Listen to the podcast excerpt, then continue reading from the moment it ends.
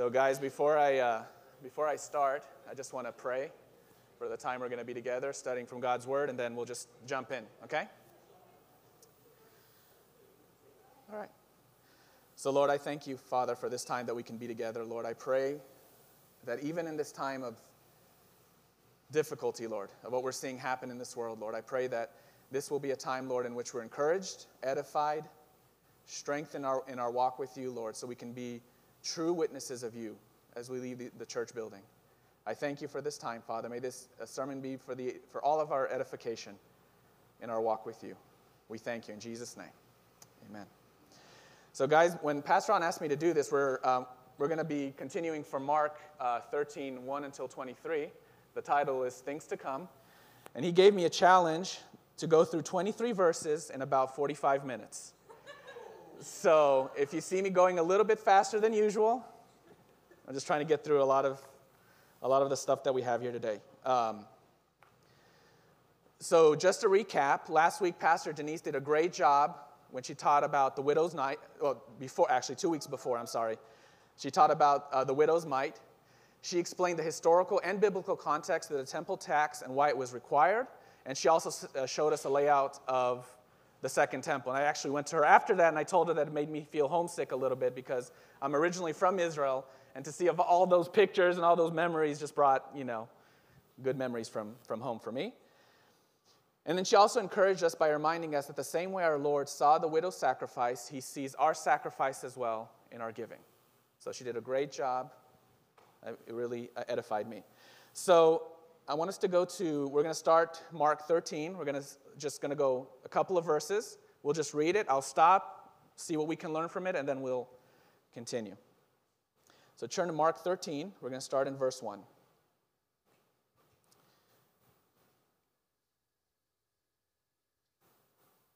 As he was going out of the temple, one of his, uh, one of his disciples, Jesus' disciples, said to him, Teacher, behold what wonderful stones and what wonderful buildings. And Jesus said to him, Do you see these great buildings? Not one stone will be left upon another which will not be torn down. Verse 3. As he was sitting on the Mount of Olive opposite the temple, Peter and James and John and Andrew were, question, were questioning him privately. Verse 4. Tell us, when will these things be when will these things be and what will be the sign when all these things are going to be fulfilled? So this is kind of a background of the text we're going to be seeing today. We see Jesus leaving the temple right after he observed the widow putting the two mites uh, there in the treasury. Then one of Jesus' disciples, the text doesn't really say, and the other gospels doesn't say either, points out the beauty of the temple and its surrounding buildings. And then Jesus replies by foretelling the future destruction of the second temple that, that which eventually took place at 70 AD. So that's about 40 years after our, our, where we're at right now which, by the way, was a horrific tragedy in the Jewish people's life. That not only, according to Josephus, a million Jews died when the Romans destroyed Jerusalem and the temple, but then Israel was exiled. There was no more Jewish presence in the land as a nation until 1948. So, huge, huge disaster.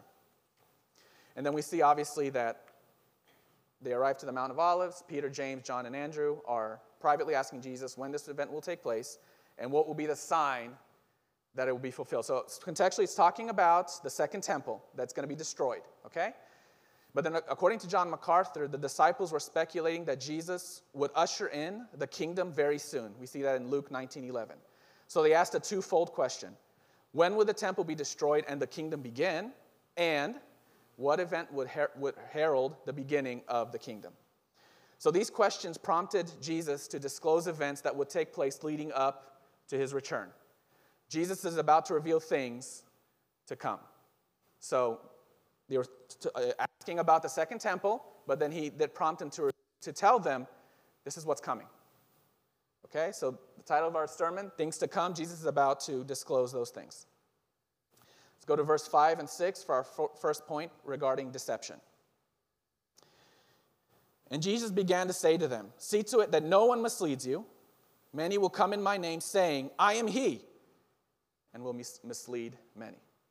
So Jesus warns his disciples that toward the time of his return, false messiahs will falsely come in his name and claim to be the Messiah.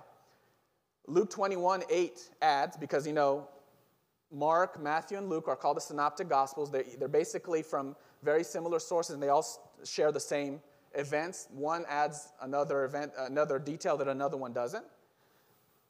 Uh, Luke 21 8 adds that the, these false messiahs will claim that the time is near.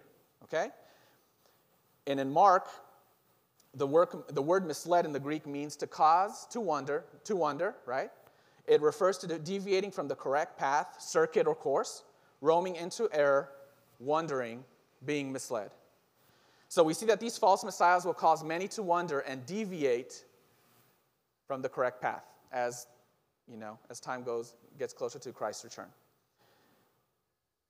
How is that relevant to us? To us, deception is rampant in the church nowadays. We don't only have false teachers preaching heresy in the church. Just turn on YouTube, see what's being taught out there. It has nothing to do with the Bible. But then we also have, this might be even worse, a poor and superficial knowledge of Christ and his, and his word on the part of the Christians. I heard statistics that made me very sad about so called evangelical Christians don't even read the word of God. 20, I think, if I'm not mistaken, 10 or 20% don't even have a biblical uh, worldview. How can that be if you call yourself a Christian? So, because of this, because of the deception we see in the church, we see some things happening. We see poor theology. Churches are lacking in, the, in, their understanding of the nature of Christ and his death on the cross. This results in there being churches that deny the deity of Christ or the Trinity in general. If Christ is not God, how could he be the perfect sacrifice for our sins? That doesn't, that doesn't make sense. That's not what the Bible teaches. The second thing we see is acceptance of sin.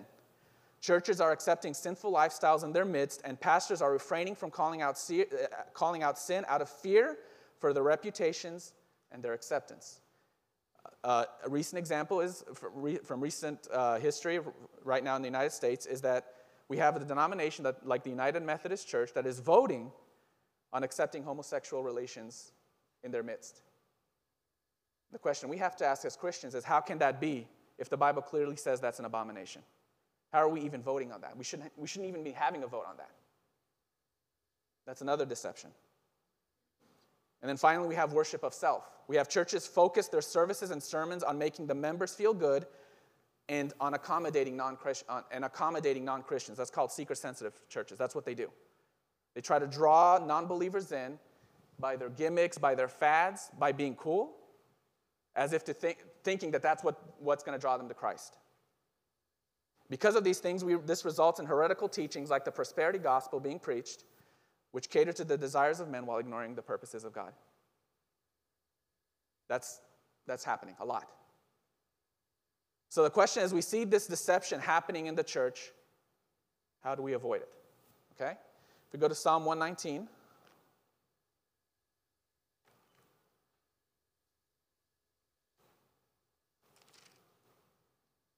It's a really known verse.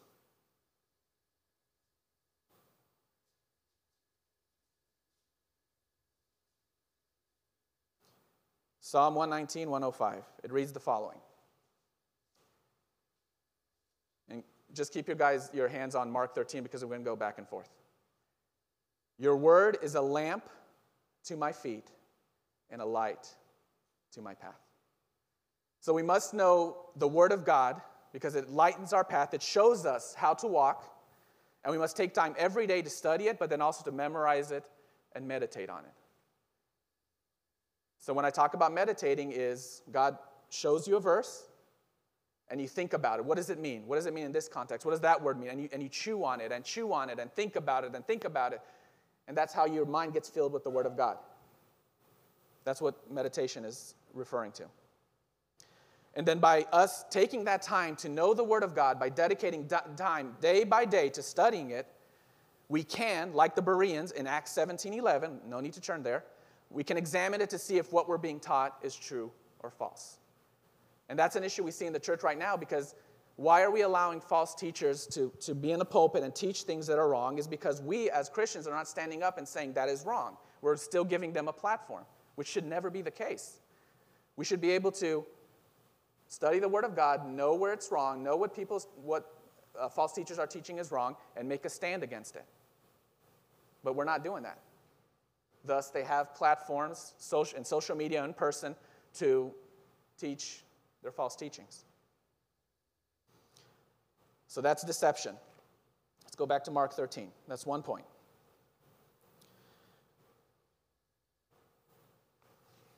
The second one.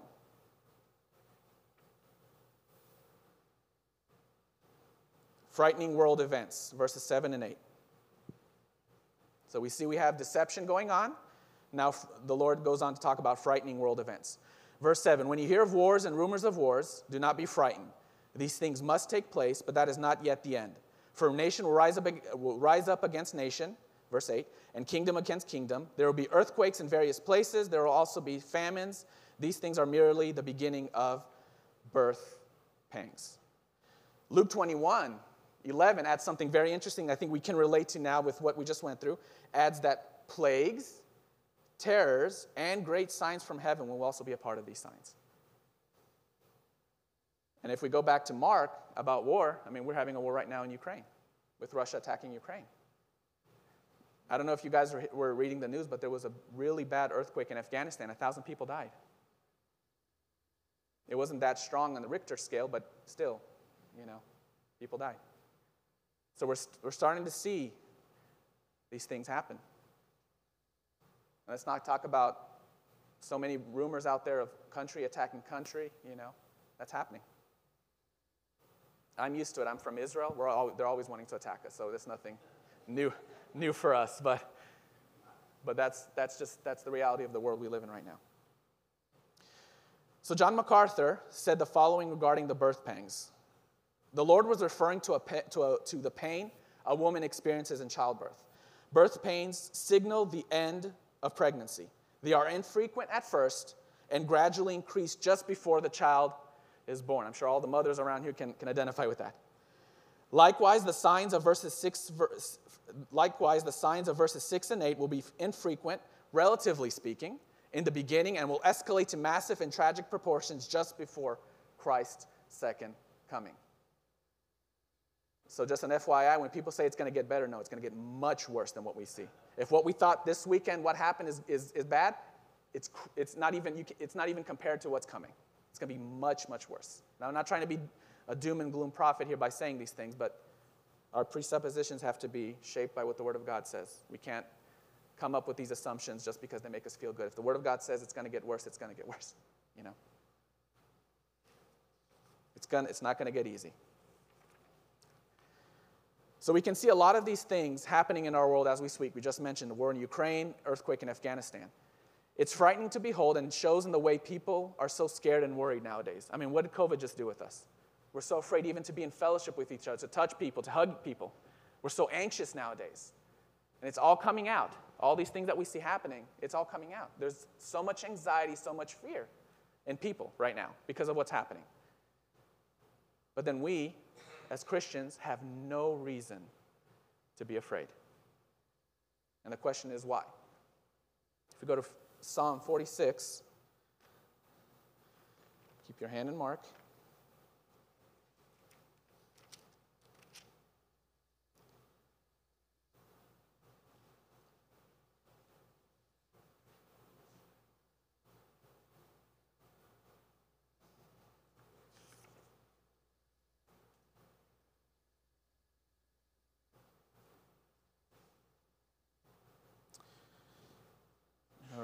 Psalm 46, verses 1 until 3.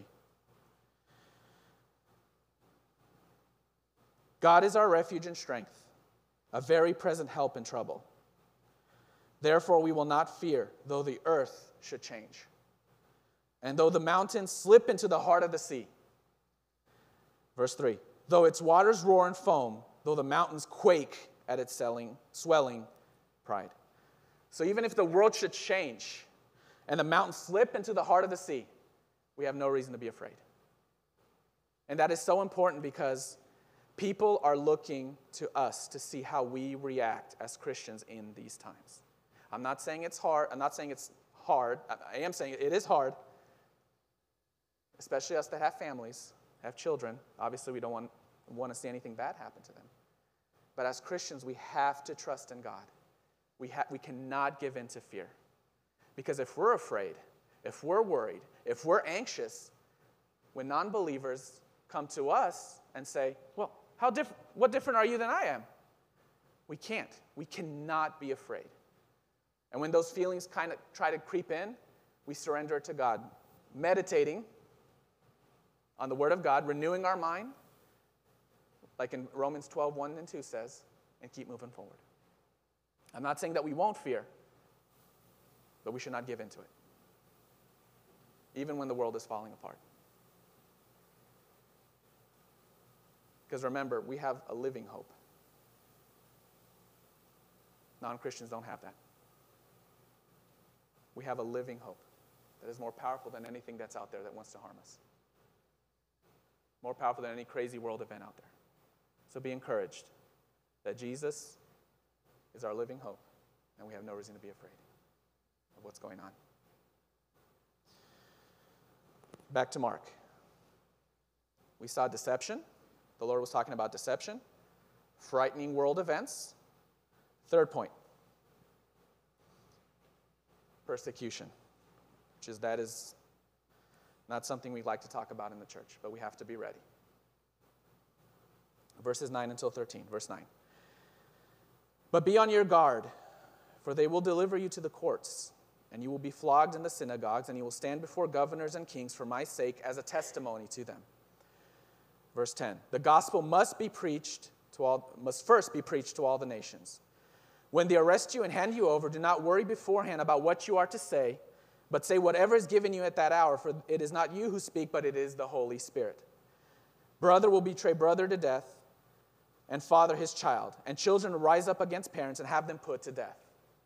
Verse 13 You will be hated by all because of my name, but the one who endures to the end will be saved. So basically, Jesus is telling him, his disciples that towards the time of his return, there will be great persecution towards Christians by governors, kings, people in authority in the state, right, in the country that they're in. And this might be even worse, but from their own family as well. Jesus stretches, stresses, I'm sorry, that Christians will be hated for following him, but that the Holy Spirit will guide them on what to say when they're asked to bear witness for him. That is something, that is a promise Christ has given us. So there's several things in these verses that we can, we can learn. So let's first go to uh, 1 Timothy 3.12.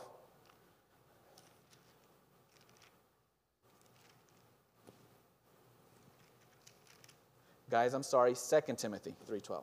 Got it wrong here. 2 Timothy 3.12.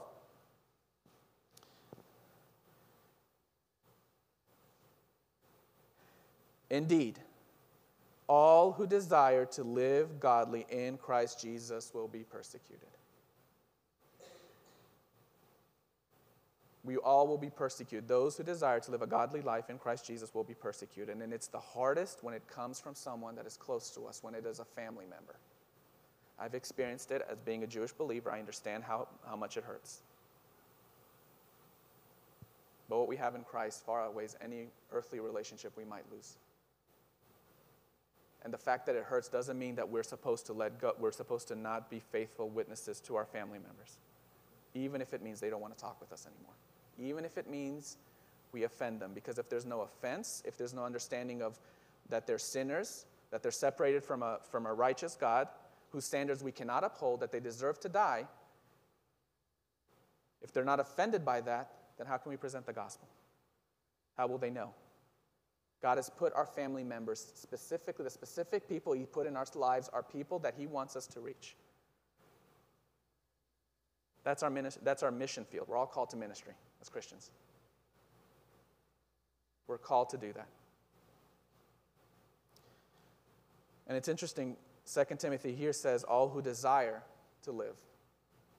If you're a true Christian, if you show the fruits of repentance in your life, you will desire to live a godly life in Christ Jesus. If you aren't, if you don't have the desire, I would check to see if you're ever saved to begin with. Because a true Christian wants to live, has that desire to live godly in Christ Jesus.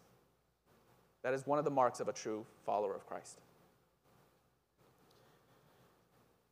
So Jesus says here that we will per- be persecuted for following Christ, but then also he says times of persecution are opportunities for us to be witnesses of Christ. If we don't think that when we're persecuted, people are not looking at us to see how we react, that is wrong because they are. They are looking to see how we stand for Christ. If you guys read the Fox's book, the Mar- Fox's book of Martyrs, that's one of the books that has, that has touched me profoundly. Of what I, especially in the early church, when the Romans, Roman Empire were throwing them into the into the um, arenas, to, to the gladiator gladiator arenas. The price that they had to pay, but they still went forward.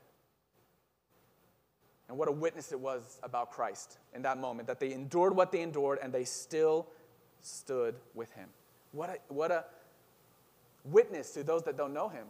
To ask, why are these people enduring these kinds of stuff? What is it about this Jesus that causes them to react that way? What a witness. Remember that when you endure hardship for Christ, it is an opportunity to be a witness of his, to share the hope that we have in him in that moment. Another aspect, John 15.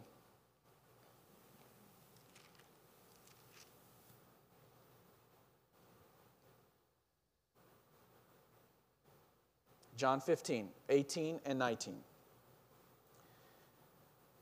If the world hates you, you know that it has hated me before it hates you. If you were of the world, the world would love its own. But because you are not of the world, but I chose you out of the world, because of this, the world hates you.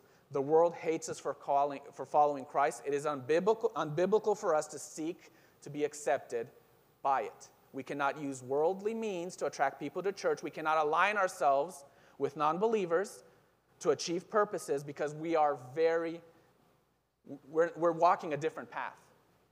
Christianity is not an inclusive religion, it is very ex- ex- exclusive. You're either with Christ or you're not. You're either going to heaven or you're going to hell. There's no middle ground there. It is an ex- exclu- I can't even talk now. Exclusive religion, faith. It is not inclusive. And we cannot preach it as, it, as such, as inclusive. It's not. You're either with Christ or you're not. You're either with us or against us.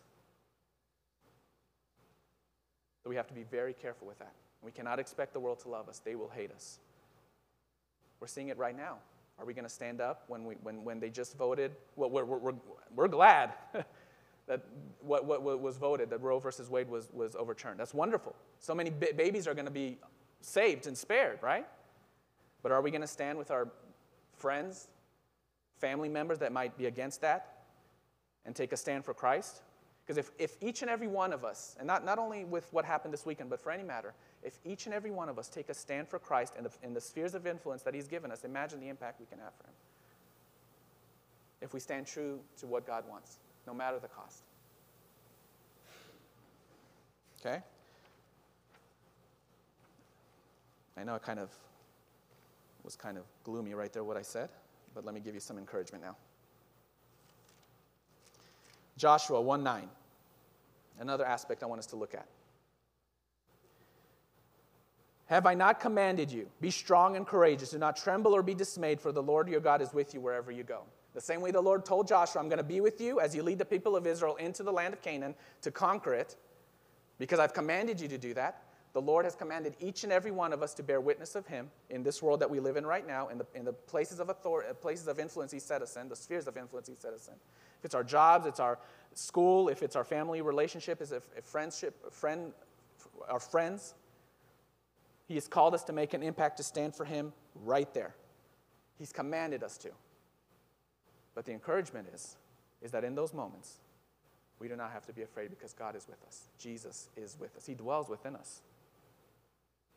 And in those moments, we can trust that He will give us the right words to say. Ask the Holy Spirit, please guide me in what I need to say. And just do it. Just, just stand and speak it. We do not have to be afraid. If we truly understand that God is so, so much more than we can. He's in his own, Paul Washer refers to him as in his own category. Like there's more in common between us and ants be, than between us and God, because he's in a completely different category than, than we are. And he's for us. We have no reason to be afraid. It's going to be okay. We have reason to say that as Christians. And if there's one thing I want you guys to remember when it comes to persecution, because I know this is a hard topic, remember that the worst thing that could happen to us in this life is the best thing also. Because what is the worst thing? Take our lives, kill us for our faith, right? But then what happens right after? We get to be with Christ. Never to experience pain, never to experience sadness, never to experience any kind of hurt, but even more than that, to be with Christ. I mean, that outweighs anything else. It's far better than anything else. Paul referred to it as far better to be with Christ than to stay in the body in Philippians. So don't be afraid. It's going to be okay. It's hard, but we can trust the Lord that He will give us the grace and the strength to stand firm. You truly belong to Him. And that leads to my, to my next um, sub point here is that Pastor Ron mentioned last week that endurance is proof of salvation. A true Christian will endure persecution through the power of the Holy Spirit.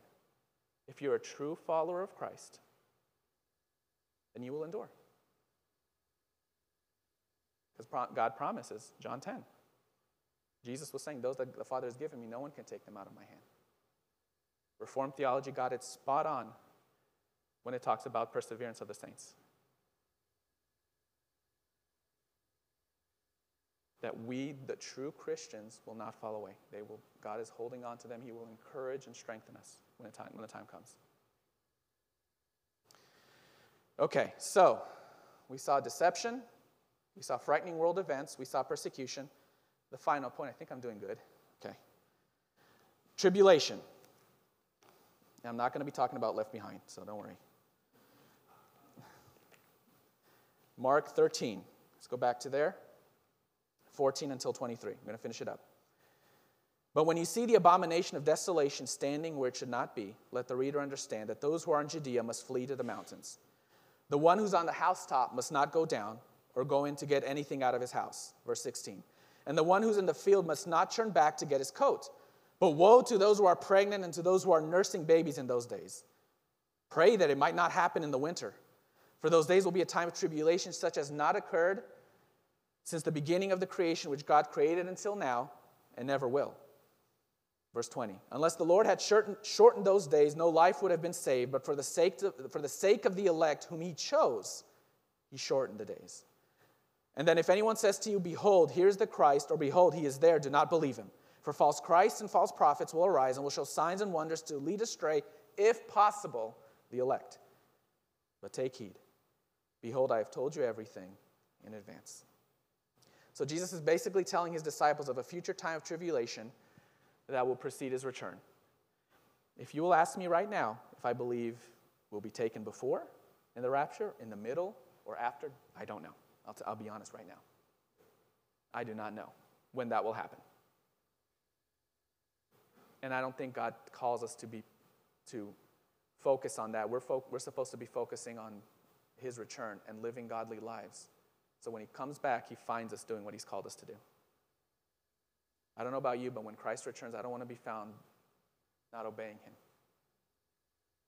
dishonoring his name, not bringing on honor to his name. That's not what I want to see happen. So, we see with this tribulation, it will be characterized by the following things the desolation of abomination standing in the temple. According to John MacArthur, this will be an image of the, anti, of the Antichrist that he will set there. From a Jewish perspective, to put something so unclean and unholy in the temple, that's unheard of. That is evil, that is, that is totally deprived, depraved, I'm sorry. To see that happening. But it will. Believers who live during that time will need to flee to the mountains once the abomination of desolation is installed in the temple. The Lord is telling them, flee. Flee to the mountains of Judea. When you see that happening, run. It will be hard for pregnant women and mothers nursing babies in those, in those days. Imagine you having to flee and you're either, either nursing your baby or you're pregnant. Imagine running while you're pregnant. That's hard. But the Lord warned, warned He said it's going to be hard for those that are believers that are alive during that time. It will also be a time of great anguish and pain that never existed before.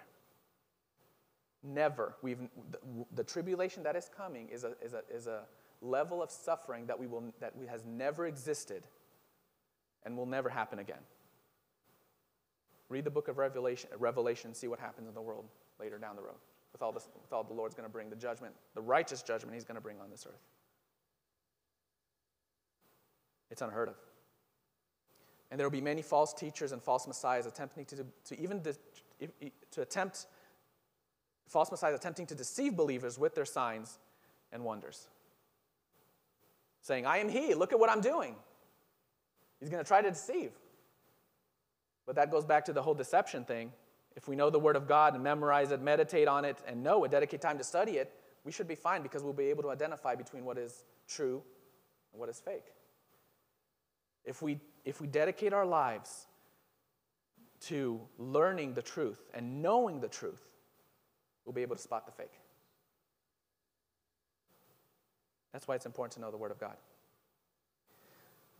Believe it or not, though, in the midst of all of this, there is a comforting truth, and it's in verse 20, Mark 13. Uh, verse, verse 20. Unless the Lord has shortened those days, no life would have been saved. But for the sake of the elect whom he chose, he shortened the days. God is in control of even that horrific period of suffering that's going to come on upon us. He is in control. He's going to decide, he, well, he's already decided, we see in Revelation, how long it's going to be and what's going to happen there, the extent of the suffering. And that is very comforting for us because, yes, God does not promise us to, doesn't promise to spare us trouble. We live in a fallen world. Bad things happen. But he does promise that he will be with us. But not only that he will be with us, he will work it out for our own good. Romans 8 28. And for our own good, it refers first and foremost for our heavenly direction, our heavenly relationship with him about our lives as Christians because that is our, the, the state of our soul is far more important to God than our physical. He cares about the physical, obviously, He protects us, provides for us, gives us what we need. But first and foremost, it's our, our, our, the state of our soul. And the non Christian does not have that hope. Because only in Christ, because we accepted His atoning work on the cross, His death instead of ours, we have the hope that we will be with Him in heaven. And not only that, we have the hope that He's with us right now, no matter what's happening outside. I want you guys to be encouraged with this because God is good and He loves us in ways that we can't even begin to imagine. He sent His only Son to die for us, He gave up His only Son for us. So we don't have to be, we don't have to be scared of the things that He allows. I was reading a story, my brother gave me a book from, I don't know if anyone's heard Voices, the Voice, um, Voice of Martyrs. Richard Wurmbrand, um, Romanian pastor with his wife, suffered horrendously in World War II under the communist regime in Romania. He said there that there was a Chinese sister. She was put in prison in China for six months for her faith. Now we know our brothers and sisters in China are being persecuted for following Christ there because of the communist regime. But she, when she got out after six months, she, you know, she was being interviewed by someone who came from that ministry to talk to her, and she said that it was the best and most sweetest time in her life. And the guy was appalled. He was like, How can that be? You were in prison. They were, she was held in dire conditions. How can that be true? And she said, It's something that it just, for me, it changed the way I see suffering. It says, How can it not be a good and sweet thing if my loving Father is the one that gave the suffering to me, if it comes from His hands? If nothing happens to me without Him allowing it to, and He's allowed me to go this, this is to go through this, if this is what's been given to me from Him, how can it not be a good thing? How can it not be sweet to me? How can it not be for my benefit? That changed my perspective completely. So, guys, don't be afraid. The Lord is with us, He's in control of everything. So, to conclude, I think I did it. Okay. As we draw, as we draw near to the return of Christ, we will see more deception, frightening world events, persecution, and eventually a great tribulation take place in our world. This is all frightening. But we must find comfort in the Word of God that says, For I consider that the suffering of, sufferings of this present time are not worthy to be compared with the glory that is to be revealed to us. It's Romans 8:18. 8, It's not even worthy to be compared. What we're going to go through here. Life is a vapor. We're here today, tomorrow we're gone. It's not worthy to be compared. So, what I wanted us to do, I think before I pass it on to uh, Pastor Ron, is uh, I wanted us to stand. I wanted us to pray together as a congregation because I know we live in hard times. I know it's not easy to be a Christian nowadays. I think some of us, especially from older generations that lived here and grew up here, didn't expect to see our country the way it's going right now, and us probably having to pay a price for following Christ, but then we know the Word of God says that He promised that would happen, right?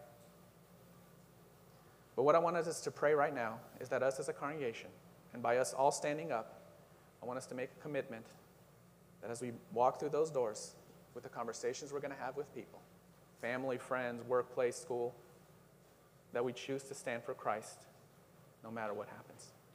Trusting God that He will encourage, that He will strengthen, that He will give us the right words to speak. And that we are in the palm of His hands, like Kelly was just saying earlier. Okay? So let's pray. Now I'm going to pass it back to Pastor Ron. Lord, I thank you so much that you've showed us in advance what's coming so we can be prepared. I thank you, Lord, that even though all those things sound, cra- sound scary and crazy and hard, you promise to be with us, Lord, to never forsake us, to never leave us, Lord, to, to be our mouth, to speak for us when we're called to bear witness of you, Lord. So I ask of you right now, Lord, that you encourage us, that you calm our hearts, that the peace that surpasses all understanding guard our hearts and our minds in you, like you said in Philippians 4 7. May we go in your love and your strength and, be, and, bear, witnesses, be, and bear witness to you and be faithful to you. And we as a church right now are standing declaring that we're not afraid, that we want to stand for you, that we want to obey you no matter what. Help us, Lord. Help us to obey you. And use us, Lord, as we leave the, as we leave the church building, Lord, use us to share your gospel with, us, with anyone who comes our way. Open our eyes to see what you're, what you're doing in our midst. Open our eyes, Lord, to see who you want us to reach. And we thank you for how good you are, Lord, for how loving you are. That you are a perfect, perfect Father and you are in control of anything that happens in our lives. We choose not to be afraid today as a church, Lord, and we thank you. In Jesus' name.